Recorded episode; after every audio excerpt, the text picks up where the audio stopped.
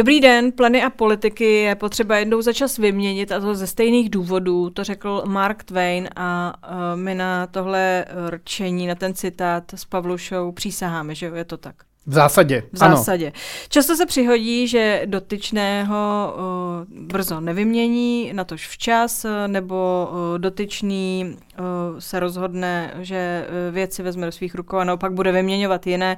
Vzhledem k okolnostem uh, si dovoluju konstatovat, že se to děje pořád dokola a historie se z toho nikdy nepoučila a proto my tady můžeme spekulovat, uh, vymýšlet příběhy a budoucnosti uh, lidí, kteří opravdu existují, ovlivňují ovlivňují naše životy, ale řada těch příběhů a spekulací se samozřejmě nikdy nestala, ale některé ano, je to tak. Ale my doufáme, že aspoň budeme předpovídat ty, které se stanou. A dobrý den z platformy Dataran uh, vám přeje Pavlína Wolfová. Dobrý Pavel, den. Pavluša Novotný. Přesně. Jsem ráda, že jsi tady, Pavlušo. I já. Tentokrát bych chtěla zdůraznit, že dnes tu sedí držitel modré knížky a žena bez výcviku v jakékoliv oblasti. Já teda jenom musím říct, že od říkanýho chleba největší krajíc a dokonce jsem se svezl jako válečný zpravodaj v řadě vojenských těch jako věcí, ale do dneška nevím, jak se jmenují. Takže to jako... chápu, proto jim říkáš věci a to, seš, to je skutečně, seš teď jako, možná jsi ještě čestnou modrou knížku. Víš za to, že si řekl, že si jel těmi věcmi. Pojďme dál, Jedno proč o tom kola, mluvíme, proč to zdůrazňujeme. Uh, budeme mluvit o vojákovi. Přesně. O člověku, který se stal prvním ukrajinským vojákem, který byl kdy vyobrazen na obálce časopisu Time. Tím ho postavili na roveň jeho vlastních idolů, generálů Brita Bernarda Law Montgomeryho nebo američana George Petna. Eh, Time o něm tenkrát v září 2022 napsal, že bez něj, svého velitele, by ukrajinská armáda nedosáhla takového úspěchu, jaký se tehdy rýsoval. Řeč je o železném generálovi Valerii Zálužném, nešusti, který mimochodem otevřeně vypráví, jak se učil vojenskému umění od Valerie Gerasimova, dnes tedy jeho úhlavního nepřítele, nejvyššího velitele ruských vojenských sil.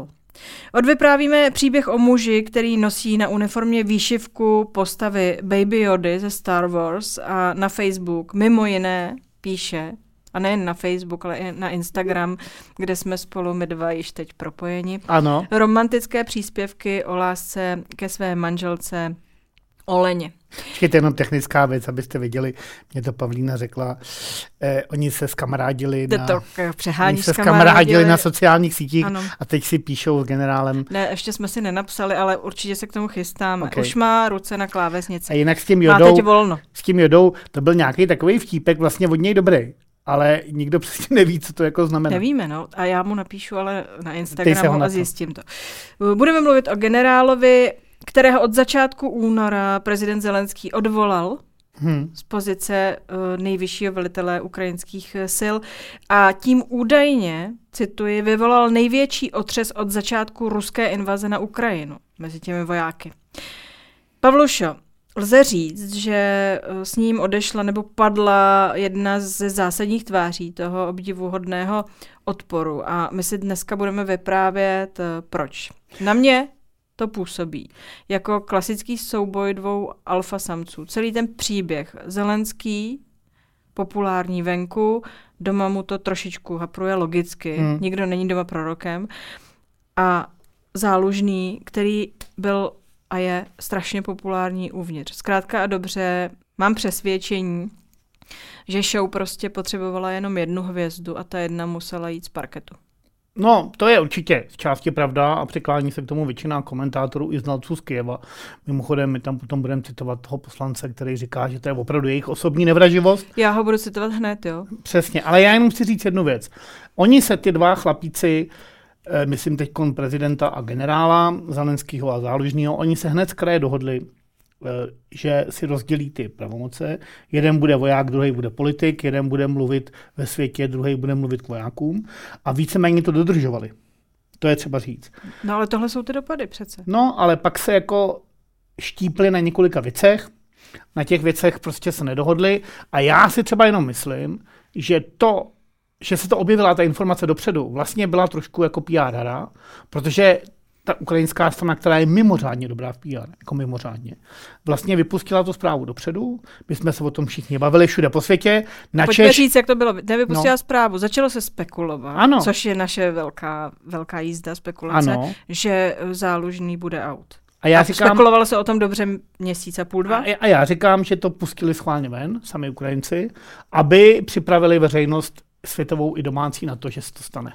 A mimochodem stalo se to, a to chci říct taky na začátku, nebo chceme říct, jo, jako, jak ve vší počestnosti. Že opravdu se tam jako před tou kamerou sešli ti dva, myslím, prezident a odvolaný generál, podali si ruce, řekli, že budou kooperovat a tak. Nebylo to tak, že by jeden odjel na tanku a vyhrožoval tomu druhému, že ho zastřelí. Jo? Což jsme viděli u sousedu. Co jsme viděli u sousedu, u sousedu přesně, přesně. a taky, jak to dopadlo. No. Um, no. V každém případě z toho, jak vystupuje na těch sociálních sítích, které teď já sleduji v první řadě uh, zálužný, tak uh, to nese vážně absolutně, bych řekla. Tak si představuji, že voják má ano. nést nějakou byť personální porážku.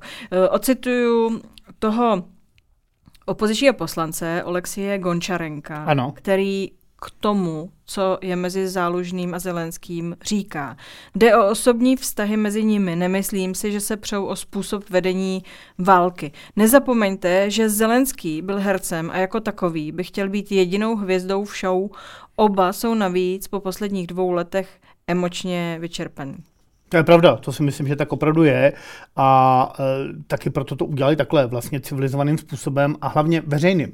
My jsme všichni na západě věděli, že se to chystá. A když se to stalo, tak jsme vlastně nebyli překvapení. Víš, jako. A všichni, proto politici říkali, no, děkujeme zálužnému, ať je syrský. Víš, jako, že vlastně se, když se nad tím zamyslíš, tak to udělali dobře.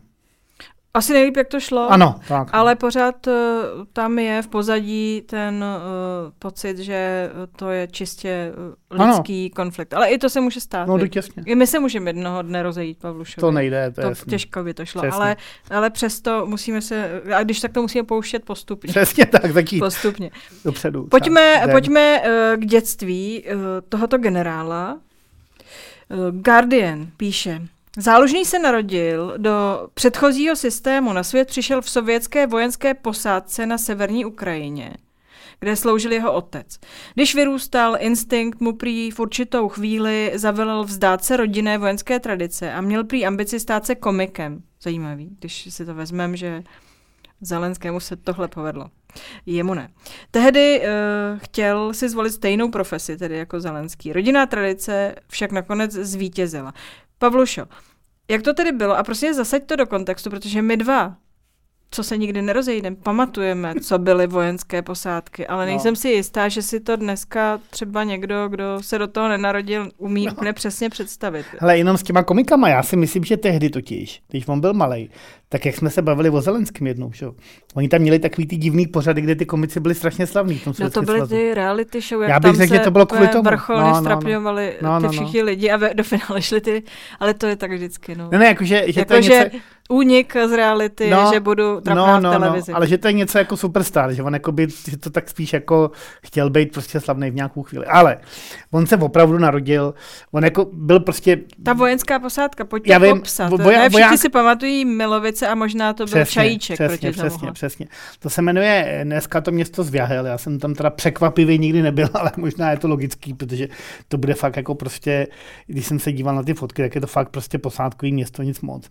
On eh, narodil se do vojenské rodiny, jak tady prostě píšou mm, novináři, co tam vyrazili, říkali tam, každý prostě má něco společného s tou posádkou. Když se kohokoliv vyptáš na ulici, jsou tam vojáci, jsou to šedivý města, kde jsou prostě hranatý baráky a mezi tím pochodují lidi v sovětských uniformách.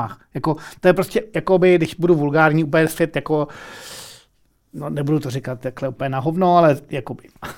A e, zkrátka a dobře, e, že tady vzpomínají, ty jeho příbuzní říkají, že on chodil ještě do městské školy kousek, e, bydleli v jednopokojovém bytě u nádraží. Rozumíš, to takový to jako, jako No to, to je zadělá, představit. No. Takový to smutný film. Přesně, přesně. A teď oni tam prostě bydleli v důstojnickém bytě, který byl prostě asi mizerný, jednopokojový. Já jsem se na to snažil, jsem se to dohledat. Já si myslím, že tam fakt měli jako kuchyň a jako by tak něco jako garzonku nebo jedna plus jedna nebo něco takového. Teďko vypadá, že tam byl, že už se úplně vidíš. To ne, ale byl jsem na takových bytech jako v Sovětském svazu, jo, takže si umím představit takový ty prostě všelijaký baráky vystavěný na zelený louce a e, on e, v té škole se vlastně jako realizoval tu školu vybrali ty rodiče, ano, jak jsem se dočetla, ano, podle ano. toho, že byla nejblíž Přesně tomu bytu, tak. který popisuje. Přesně tak. Takže třeba ani ty jeho rodiče neměli s ním jako velký ambice, jo? protože ty, jako pokud si byl, takhle, ta sovětská armáda byl svět sám pro sebe a uh, oni měli, vydělávali víc peněz než zbytek světa, nebo zbytek, zbytek těch, těch sovětských, jako, jak si v úvodovkách pracujících. Což by mě hrozně zajímalo, za co je tam utráceli. No právě, že za nic. Právě, že když potom odjížděli z Čech třeba do toho, tak si vozli, vezli všechny ty věci, v tom, na tý, v tom sovětském svazu nic nebylo, že jo. Takže oni... Eh, no, ještě potřeba připomenout, že to, co tady bylo, ještě odšroubovali a odvezli to Přesně taky. tak. tak no. A to dělají, to dělají mimochodem pořád. Z té Ukrajiny si to vozí domů, že jo. Taky proto se jim za to smějeme. Byť hostce, protože tam zároveň zabíjejí toho lidi. Ale eh, on jakoby tu vojenskou mentalitu snesl v sobě. A eh, co je teda zvláštní, a že ho rodiče poslali na, na školu, kde se neučilo všechno v ruštině, to znamená, že ho pro tu dobu svým způsobem ochudili o nějaké možnosti, protože tehdy jakoby byl ten směr byl jasný, jo, v té v armádě sovětské. Prostě naučíš se rusky, poješ na ruskou školu, tam vystuduješ a pak se staneš generálem a gerojem Sovětského sojuze. Prostě, jo. Tady eh, se zdá, že ta jeho rodina ho nechávala vlastně v tom ukrajinském duchu, což se mu potom posléze jako vyplácelo. No protože... a zároveň jako ho se vyučil strojníkem, to znamená, ta... že tam má pauzu, tam mohl tam pauzu, dělat no. dřepy no. a učit se střílet, místo toho se vyučil strojníkem. No, je to, je to vlastně zvláštní, protože... Ale přitom kouřil a posiloval, když se učil strojníkem, tady si napsal, takže to je... On to byl vlastně docela normální kluk, potom my jsme to oba četli tam, že jo, ty vzpomínky těch jeho učitelek a spolužáků, ty byly fakt sovětský, víš, takový ty jako oslavný, jako říká, a on byl vždycky jako, jako šikovný. No, jak ty a říkáš, a geografie. A geografie. Ale když tam potom došlo na to, jaký opravdu v dětství byl, tak tam jsou zajímavé jako tři věci. Jednak on byl vždycky klidný a rozvážný. To prostě mu jako patřilo. Navíc on byl takový jako, jako trošku větší než ty děti, že jo, jako, jako hřmotný, to on jako do dneška asi trochu je. A svým způsobem jako uh, fascinoval i třeba holkám. No on, má, teda... on má takový dobrý oči, no, no, říct. No, no, no. OK. A e, třetí vlastně věc je taky zajímavá, že on jako příliš nejel tu politiku jako tu dětskou takovou. Byli tam tehdy, že ho vzpomínali a říkali, my jsme jako pionýři a konsomolci, nebo jak se to tam jmenovalo, že jo, konsomol, jo. jo tomu ty říkáš dětská politika, komsomol, aha. no ne, tak jako komsomol ne, ale takový to, pionýři se to jmenovalo, no prostě jako to se byl u nás pionýr, tak oni jakože musí sběr, sbírat a takovýhle a právě tam vzpomíná nějaký ten jeho kámoš, jo, to ani nemáme napsaný. Já jsem to četla, že no. no. tak moc nezbíral sběr a kaštany, ale chodil pomáhat eh, starým lidem k sousedům. To byly ty timorovský party, nebo jak se to jmenovalo, že jako pomáhali těm starým lidem, což jako proč ne, tak jako ono to asi, že na tom malém městě to, to jako tak fungovalo. Ale že to jako nebyl žádný velký politik a že asi i doma jako nejeli, víš, tu velkou jako sovětskou politiku ve smyslu prostě jsme pupek světa, porazíme Ameriku a dobydeme no, celou na druhou Evropu. stranu tatínek byl klasický byl voják, no. voják a uh, bydlel u nádraží a kluka dal do nejbližší školy k bytu, takže si myslím, že tam přeci nějaký řád musel být. To Já teď pochyby. vidím ty pelíšky proti tomu jako úplně komickou záležitost. Ale tady to píšou, že byl vysoký, atletický, měl pudrnaté vlasy, byl vtipný, aktivní ve sběru štrotů a starého papíru. Ty, já si já to vzpomenu. My jsme, já jsem ze, jsme taky chodili před. Já jsem ze sídliště. Já no, jsem a já jsem tam chodila na sídliště, že brat vždycky tam dechávali jste na no. sídliště no. za dveřma ty balíky těch novin pro nás, no, co jsme sbírali. Eh, co jsme ale šrot nebyl a sběr a ještě nějaký ty pomeranče debilní Kaštany se taky no, sbírali, no, to ještě těžká no, no. věc. No, pojďme to, pojďme to vynechat, rozhodně si tímhle eh, prošel, ale v prostředí proti tomu eh, Našemu jako fakt jako drsným, no. Hodně, hodně drsným a studeným. Chci Přitom ale říct... Jenom, ne, aby, jako studeným, ano, studený je to správný slovo, protože jako jsou mnohem horší města asi na Ukrajině, víš, jako debilnější, třeba Vyskryvoj, rok a tak, jo, jako průmyslovější. To je takový, mně to přišlo, že to je spíš jako prdel Dobře, pojď, no, to, to, možná jako estetické, že na to seš ty hodně jako citlivá duše, ale... Já jo, jsem krásný. Představ si náboj toho města. To, náboj je možná blbý slovo. Ducha toho mm, města. Vibes, no, blbý. Špatný. Mm. Na oficiálních stránkách toho města, jeho rodného města, jsem ale našla následující poděkování z 9. února okay. tohoto roku. To připomeňme, že je den eh, po té, co se zřejmě dozvěděl že v čele ukrajinské armády končí. A tam je eh, napsáno. Děkujeme všem vojákům ozbrojených sil Ukrajiny, kteří zachránili zemi v jejich nejtěžších časech. Město Zvěhel se pišní tím, že jste od nás. Vzdáváme vám čest, pane generále. Je pro nás velkou ctí, že jste se tu narodil a vyrostl. Jsme na vás hrdí. Jste synem svého lidu. Poklona vám, Valerii Fedoroviči.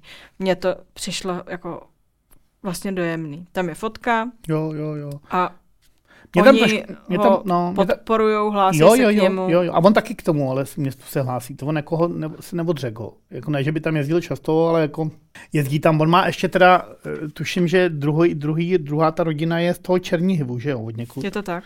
Protože, a tam on jako jezdí častěji, protože tam jako, tam jako zůstali jeho jako příbuzný. Tohle to bylo vojenské město a tam jako sloužil jeho táta, jo. A potom prostě, co jakoby skončil No, tam žil do 18 let. Ano, ano přes to, takže ano. dokud nebyl plnoletý. Do 19 tam... dokonce no. možná. No a pak teprve, on se vyučil na té strojírenské škole, já bych řekl, že to bylo spíš jako vyučení než střední škola, tam se to různě se to vysvětluje, ale podle mě to byla vlastně jako učiliště víceméně. Ale zjevně teda ho to neinspirovalo pro život a nastoupil vojenskou kariéru, kterou ale nastoupil velmi úspěšně. A dokonce i ty lidi říkají, kteří ho znali předtím, říkali, že na té škole jako průměr, jako nějak nevyčníval, jo, v žádném slova smyslu, myslím jako studijně, Uh, I vlastně byl poměrně klidný, takže když jako dělal někdo bordel v té škole, tak on se to účastnil, ale zároveň ho neinicioval příliš. Ale že vlastně se chytl fakt v té armádě. Jakože to asi u některých lidí bývá, že prostě ten řád mu vyhovoval a, a, a pak se vlastně jako, jakoby najednou z toho možná nechci říct podprůměrného, ale určitě průměrného kluka jako ze školy z tadyhle z vojenského města nastoupil na docela dobrý jako vojenský škole. No. Já mám ráda řád, tak já to přečtu, ano. V 97. roce uh, absolvoval Oděský institut pozemního vojska, hmm. skončil s vyznamenáním, takže žádný průměr. 2005 až 2007 nastoupil na Národní akademii obrany Ukrajiny. V Odese, myslím, že. A teď přeskočím no. sedm let. 2014 se vrátil do té Národní akademie obrany Ukrajiny. Znovu absolvoval několik měsíců po revoluci na Majdanu a uh, po tom, co utekl Viktor Janukovič do Ruska. To znamená, už podle mě v tom roce 2014 o něm všichni věděli, no. už ho všichni znali. No, víceméně. Jako nebo, vojáka. nebo začali ho znát, no. A jenom mezi tím v těch letech on prostě pořád stoupal na tom kariérním žebříčku venským, jo, on prostě jako, eh, to je vlastně na něm, když jsem si četl ten jeho, nebo když jsme si četli ten jeho životní osud, tak jsme vlastně došli k závěru, že on je opravdu kariérní voják, který v mládí sbíral sběr nebo co, e, nejel příliš koncomolskou linku, žil ve vojenském městě, chvilku se chtěl vymknout, možná chtěl být komikem, pak strojníkem, ale nakonec zjistil, že je nejlepší do armády, kde mu to vyhovovalo nejvíc a fakt tu kariéru dělal a dělal ji vlastně jako rychle postupoval. A mimochodem je legrační, že v roce 2010 ještě v rozhovoru pro nějaký místní časopis, tam místní noviny v, v tom Zjahelu, tak říkal, že jako eh, je pišnej na tradici sovětské armády, že byl v ní vychovaný a podobně. No tak no. já myslím, že jako každý tam. To jako, on že, je. My se bavíme o tom. Tak no. jako jeho dnešní nástupce, zkrátka dobře, oni to, ten základ dostali tam. No a, a zjevně je... to není špatný základ, on se k němu hlásí. Hlásí se k němu i později v rozhovoru pro uh, Time. Ale co je zajímavá, ta kontinuita na té Ukrajině a vlastně i v Rusku, která třeba u nás taková není. Máš pocit, že to, co jsme dělali před rokem 89, pro nás bylo určující? Pro mě moc ne, pro mě fakt trošku začal tak život ty jsi nebyl v armádě, jinak by to pro tebe bylo jistým způsobem určující. To jo, byl to jo. na vojně. Jakože třeba prezident, že jo? Petr Pavel vlastně je Nevím, takový... jako, že bys třeba plival na zem, nebo tak si myslím. Nebo, ne, ne, ale nebo... že, Petr, že Petr Pavel jako vlastně jaký je takový podobný typ, že jo? Taky vlastně prošel tím sovětským drlem, tu sovětskou armádou, teda československou, ale podle sovětských pravidel.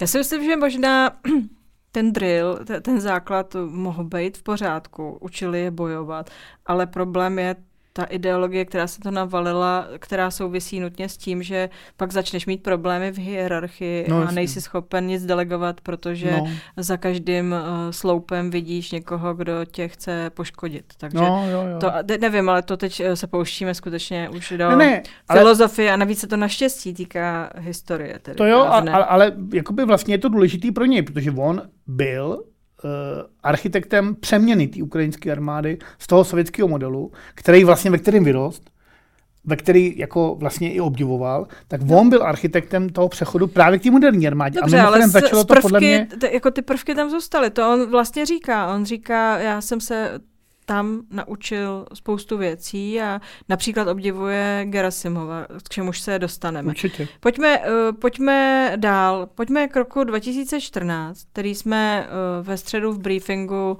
jsme se shodli na tom, že to jsme my uh, Západ podělali to, co se dělo na Ukrajině. S nejmenším a podcenili, no. Pojďme si říct, že zrovna právě Zálužný byl aktivní, velel v tom čase brigádě, tam se prostě bojovalo. Ano, on velel u města Debalceve, což byl teda problém pro Ukrajinu, tam prohrála docela drsně a i díky tehdejší prohře vlastně přijali účast na mírových dohodách z Minsku, který se ukázal jako nevýhodný pro Ukrajinu, respektive ten problém neřešili, takže oni eh, už tehdy se cítili být za A ve válce a za B eh, poražení částečně. Jo, to je třeba si uvědomit. A on právě proto okamžitě začal, nejenom on, ale on hlavně, okamžitě začal s tou proměnou té armády. A podle mě, a on to vlastně už několikrát říkal, on už v té době tušil, že se to bude opakovat, že ta válka bude pokračovat. A nešlo o to, jestli bude pokračovat, ale kdy bude pokračovat. Takže on jako tušil, a že v roce 2020 a asi, asi tušil jak. i jak. Možná právě proto, že když byl vychovaný v té sovětské doktríně, tak dobře věděl, jak ty Rusové přemýšlejí. Jestli si přečetl celýho Gerasimova, tak prostě tušil, co se jako stane. Že? Pojďme uh, se podívat na to, jak to bylo dál. Tam byly ty uh, minské dohody, které nedodržovala tedy ve finále ani jedna strana, no. ani ty první, ani ty druhé a vlastně o tom se uh, mluvilo na počátku příběhu této invaze na Ukrajinu, že tam prostě jsme taky jako selhali a nikdo to neřešil. V každém případě v roce 2019, kdy eh, záložní velel na východě, eh, přišla jakási změna eh, toho, ten západ, který to sledoval a komentoval, najednou začal být jistým způsobem aktivní. USA, Británie, Polsko, Litva a další země na to v té době otevřely na západní Ukrajině výcviková střediska, včetně středisek pro speciální operace. Jako pro komando smysle, ale, ale nejenom pro komando, ale i technologicky. Já si teda myslím, že od roku 2014 už to jakoby postupně začínalo až do té invaze, protože... Ale trvalo pět let, než eh, se pohnuli lidi tak, že se podle mě připustilo, že tam někdo jako má být a že to někdo má ty vojáky cvičit, protože to hmm. byl sedmiměsíční výcvik Ukrajinců ve spolupráci tady s těmi jasně, armádami. Jasně, jasně, ale já, já třeba si myslím, že především Poláci a pobaltské země už to tušili dlouho, prostě protože ty Sověty taky znají. No my je taky známe, ale oni je znají ještě líp, bohužel, teda pro ně, nebo jako oni to nejsou tu zkušenost úplně rádi, že jo. Zvlášť pri Baltiky, po Baltí, takže to, že to, že oni jim pomáhali vojensky, je naprosto jasný už, už jako od začátku. Ale to je samozřejmě, jenom se bavíme o tom načasování. My potom, že jo, tady jsme se zachytili, když Zelenský přiletěl v roce 2021, eh, nebo kdy to bylo, že jo, vyjednávat. 2022 dokonce, ne? 2020 tohle už se asi ani neví, já to připomenu. No. Eh, přijel eh, těsně před začátkem invaze vyjednávat do České republiky o dodávkách vojenského materiálu. No. A aktuálně CZ budu citovat. 18. února 2022, no. což je nějakých pět dní No, 6 22, dní, no. 6 dní před 4, propuknutím no. uh, té no, no, no. neblahé války. 24. Aktuálně CZ píše, Ukrajina je z evropských států mimo Evropskou unii suverénně na prvním místě v počtu příjmu českých zbraní a techniky.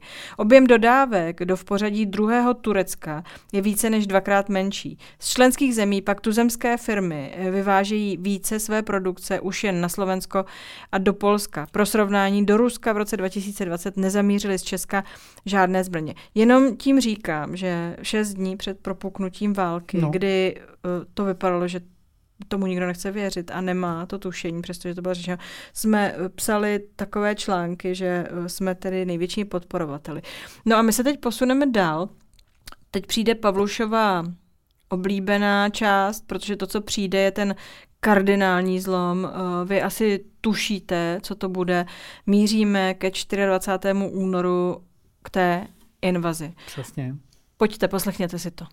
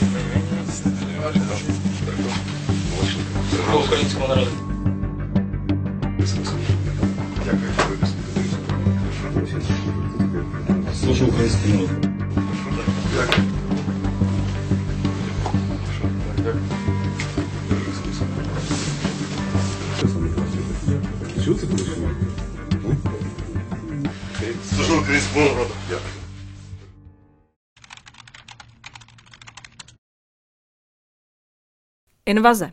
Pavlušo, kde jsi byl a kdy ses to dozvěděl? Protože já už jsem to říkala, já jsem předvečer té invaze, večer půl jedenácté, dělala uh, rozhovor s Václavem Klausem. A Václav Klaus vůbec nepřipouštěl tu možnost, uh, že by se to mohlo stát.